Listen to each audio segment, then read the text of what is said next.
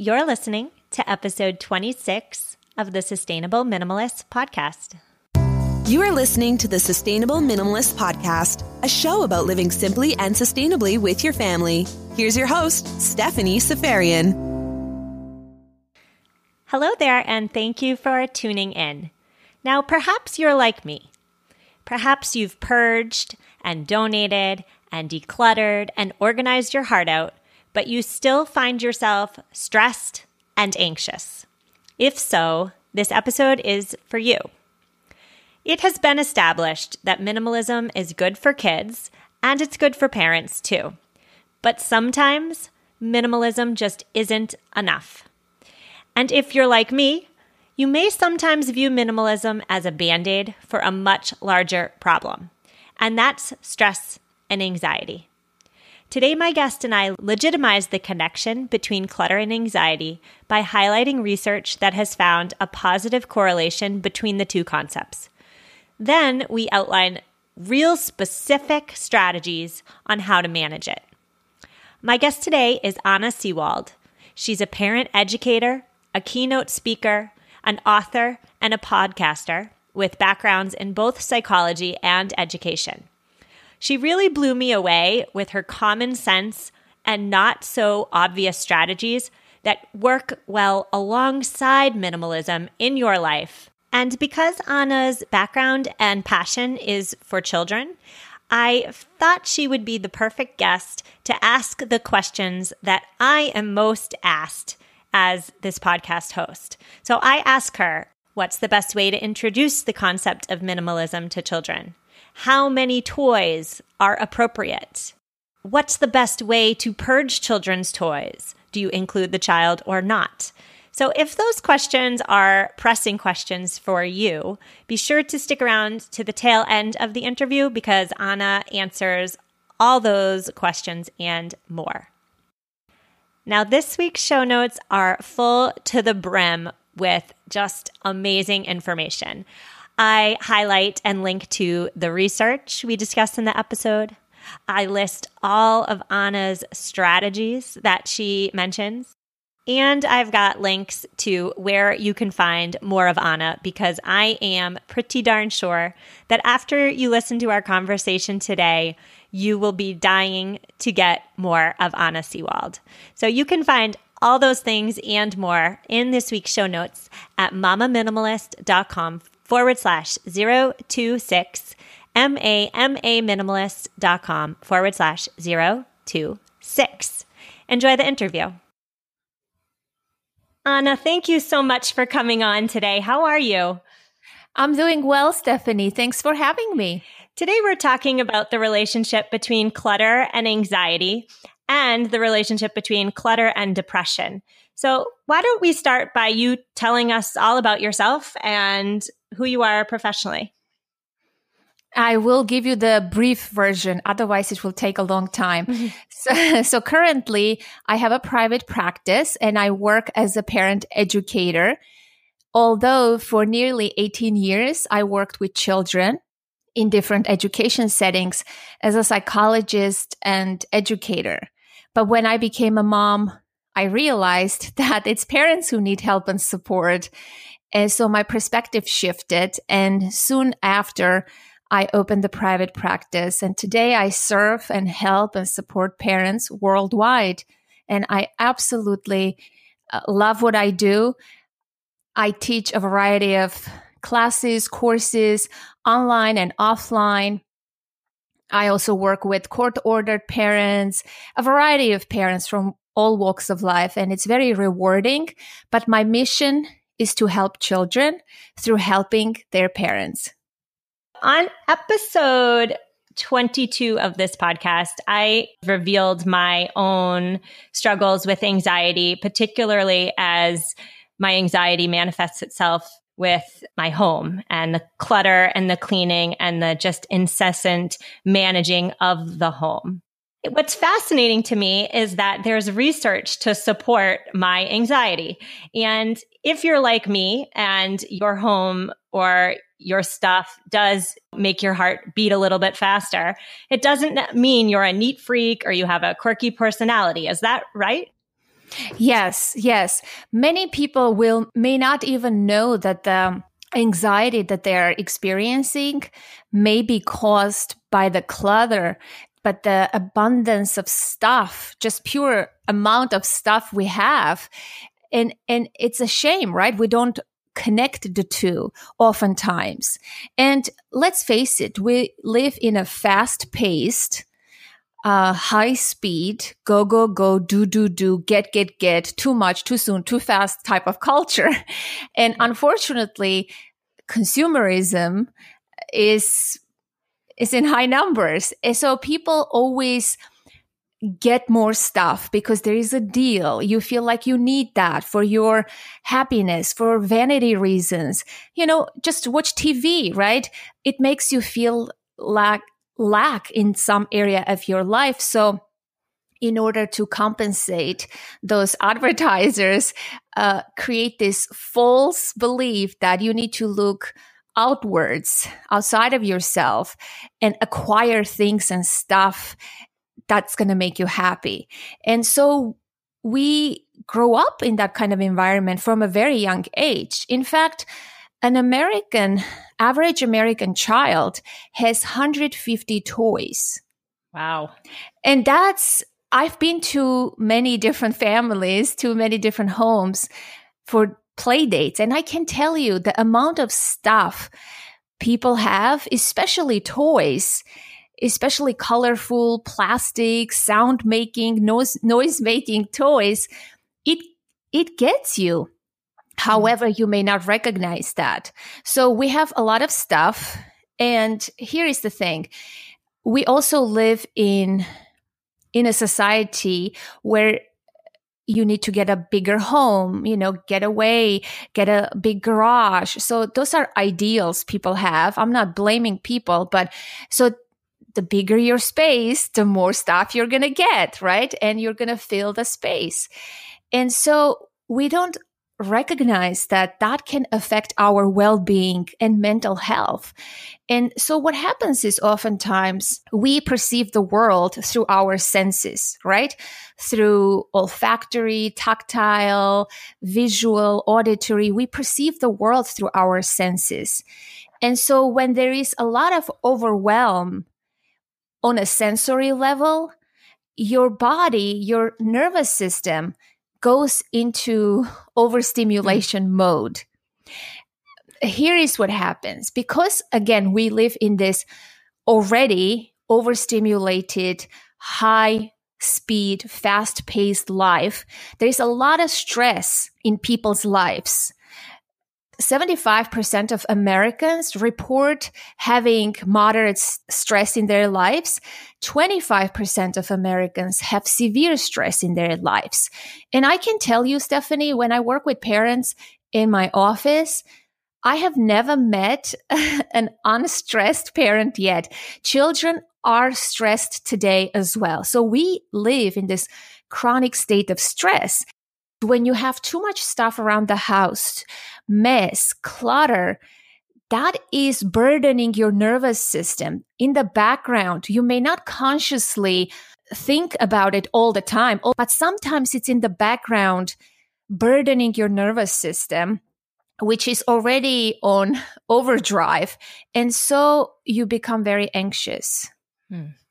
Yeah. And what's fascinating to me is that this has all been linked by researchers. Just really quick, UCLA found that women who live in cluttered homes have higher levels of cortisol, the stress hormone. Men, however, it's important to note, do not suffer from higher levels of cortisol like women, which I found fascinating. Maybe that's why my husband doesn't care so much about getting the dishes done.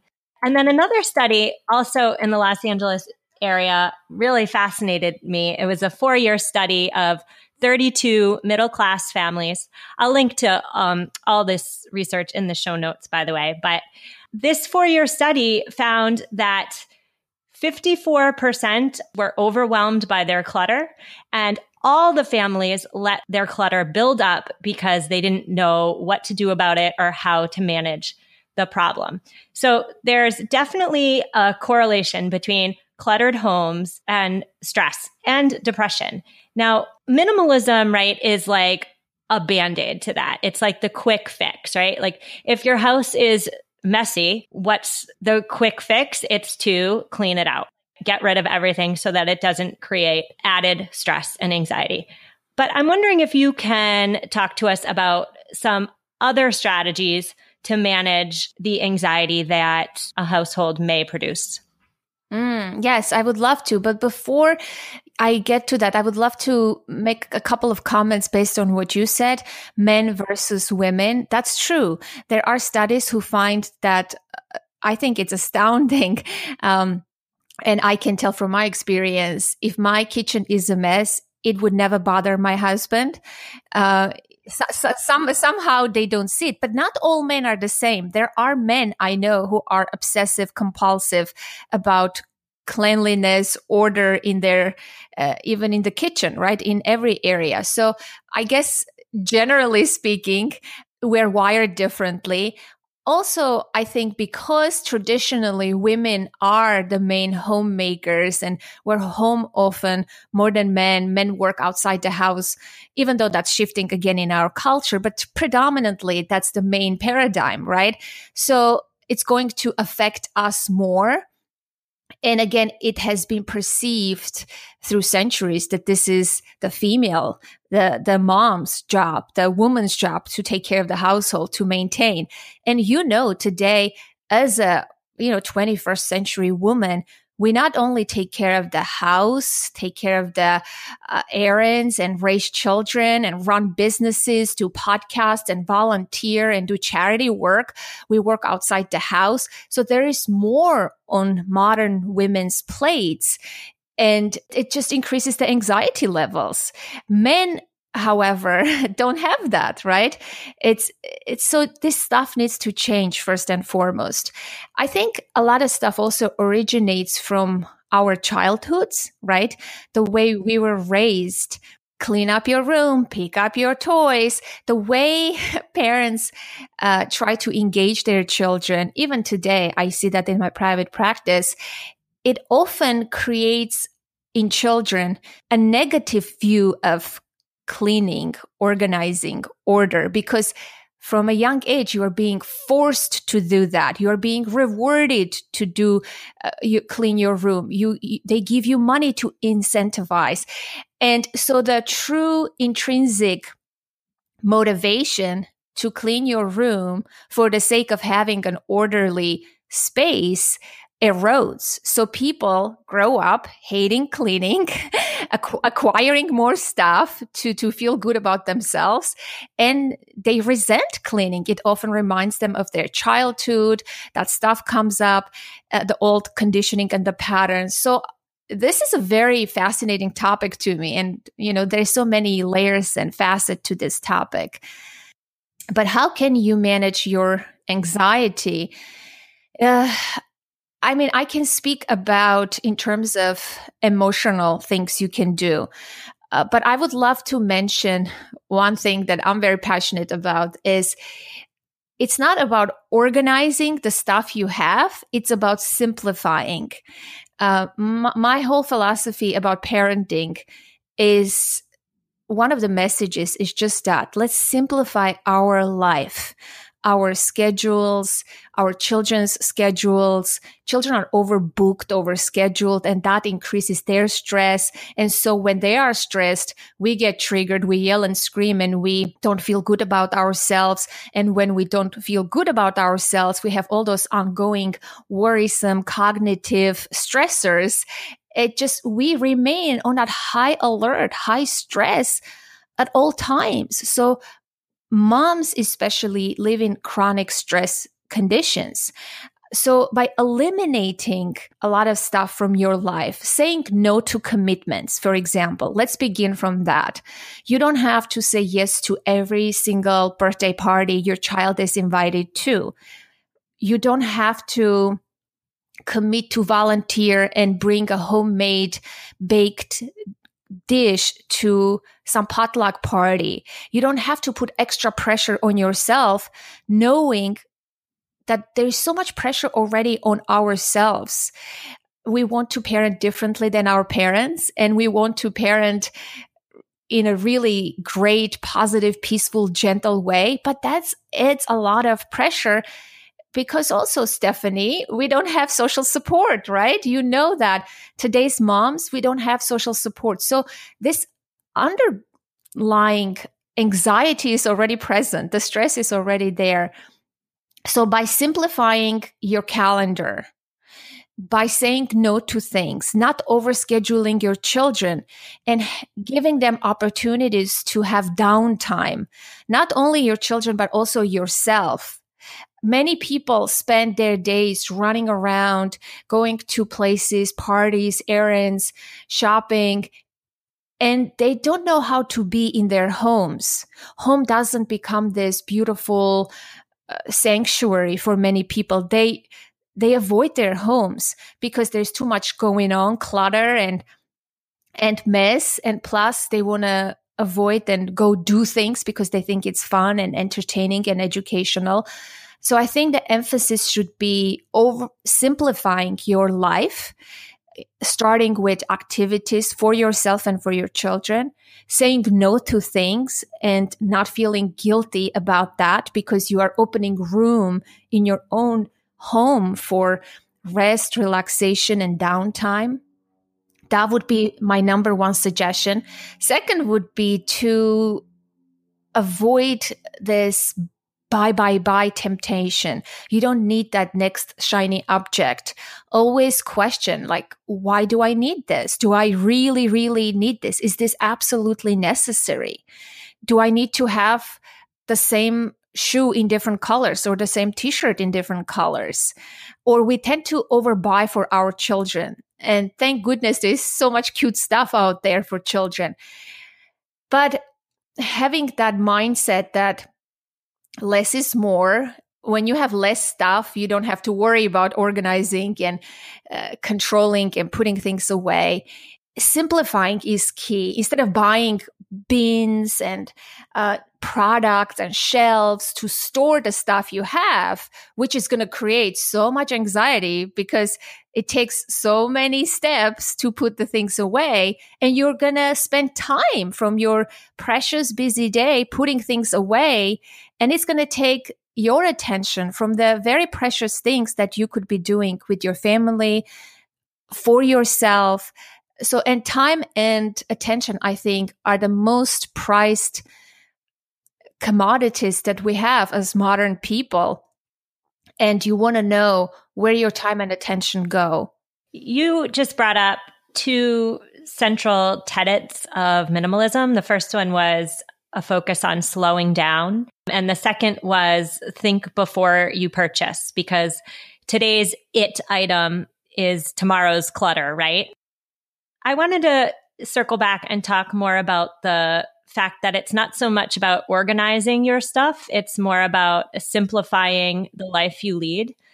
What would you say to overbooked parents who are just trying to keep their head above water? What would you say to them as a first step to slowing down? Again, ask yourself the question why? Why are you engaging your child? Let's say your three year old doesn't have to be in an organized sporting activity. Your child, in fact, needs free time to play and explore outside. In fact, preschool children today don't get enough physical play exercise. And we see a rise in sensory processing issues because of that. Think again when you sign up for something for your child. Now, I'm not against those activities. You know, some of them are really good. Your child can enhance their skills if they have an interest or a talent or they want to learn something new. But you want to be mindful. I had a client whose child was in eight activities during one week. Eight activities uh, piano, Kumon, chess, swimming, taekwondo, a mismatch of different things. And this child had interest in none of them. But What they needed to do is to simplify his life so that he can regain some clarity and recharge himself and have that downtime to process his day, his thoughts, his feelings, to allow to surface. We corrupt our children simply of that opportunity. And so we see an increase in behavioral and emotional, uh, quote unquote, issues. But the root cause is always deeper than the observable behavior. What I hear you saying is perhaps it might be important to reframe the concept of the home. Is that right? A lot of people think of the home as a place to eat, a place to sleep, and a place to store stuff. We often go outside of the house for the extracurriculars for our kids, and I'm wondering if what you're saying is that the house isn't a place to just hold your stuff. Instead, it's a place to really nurture the family, to encourage free and imaginative play for your kids, and to most importantly, perhaps relax. Is that right? Yes, I emphasis on relax and have fun. Today's families, what I see in my practice, Stephanie, I feel so deeply heartbroken when I meet families who are just doing, doing, doing, going from day in and out.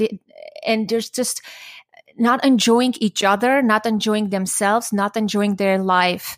Everybody's stressed and children need that connection because we want to give that foundation to our children, right? That home is a safe place. When a human being doesn't have that sense of safety, and I'm not talking about physical safety, you can have this huge large mansion with a beautiful backyard and uh, you know a nice playground outside in your yard but what's the point if you're never going to use it?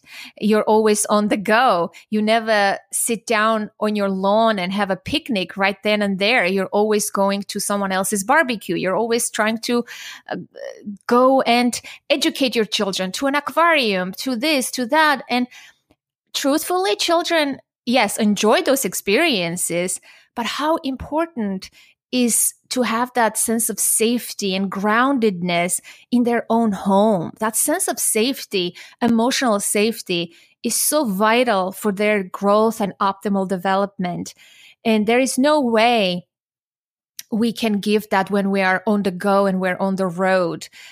Today, more than ever, it's important to create home as an environment for everybody's rest, relaxation, and fun. Forget the dishes. The dishes are always going to be there for you to do.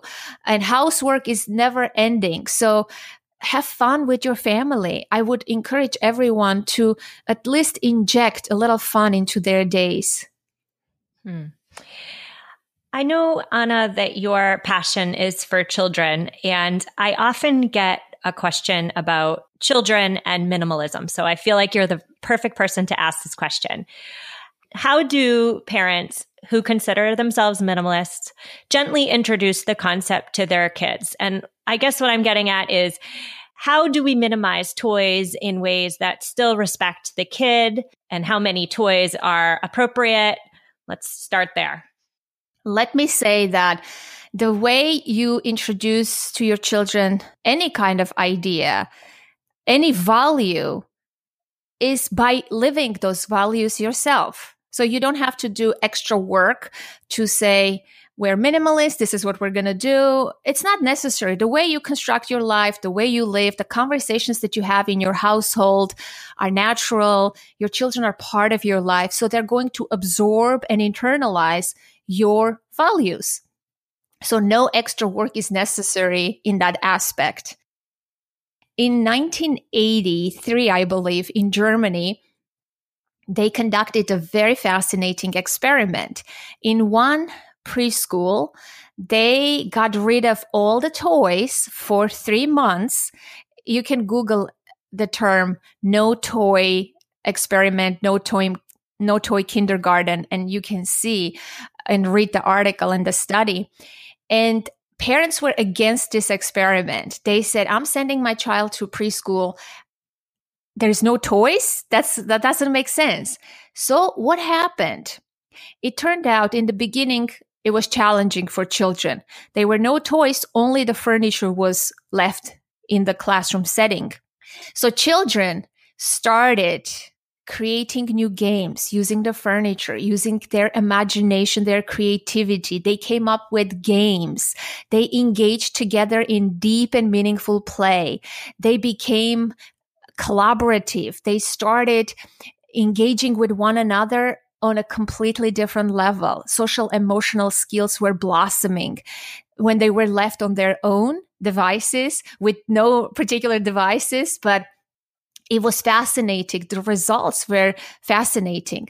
And to this day, they repeat this experiment in Germany in different um, preschools. And that shows that you don't have to have too many toys. In fact, human attention is very limited, right? Your short, short-term attention, you can hold five to seven things at the same time in your short-term memory. So the more children have, the less they're going to play. And the more they have, their, their play is going to be very shallow and superficial.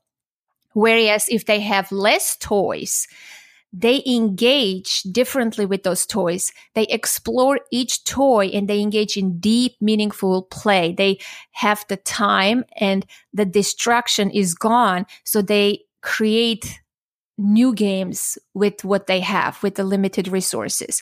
So what kind of toys I would recommend to parents? Toys that are not fixed toys, right?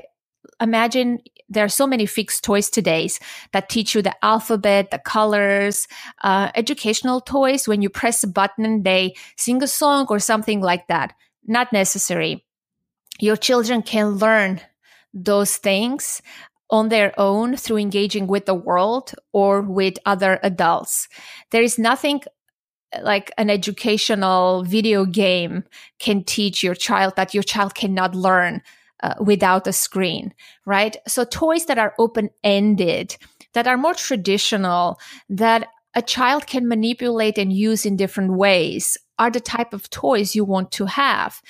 Uh, blocks, Legos, art supplies, dress up, uh, stacking things for younger children, musical instruments is fantastic for any age, starting from a young age, and they will grow with that.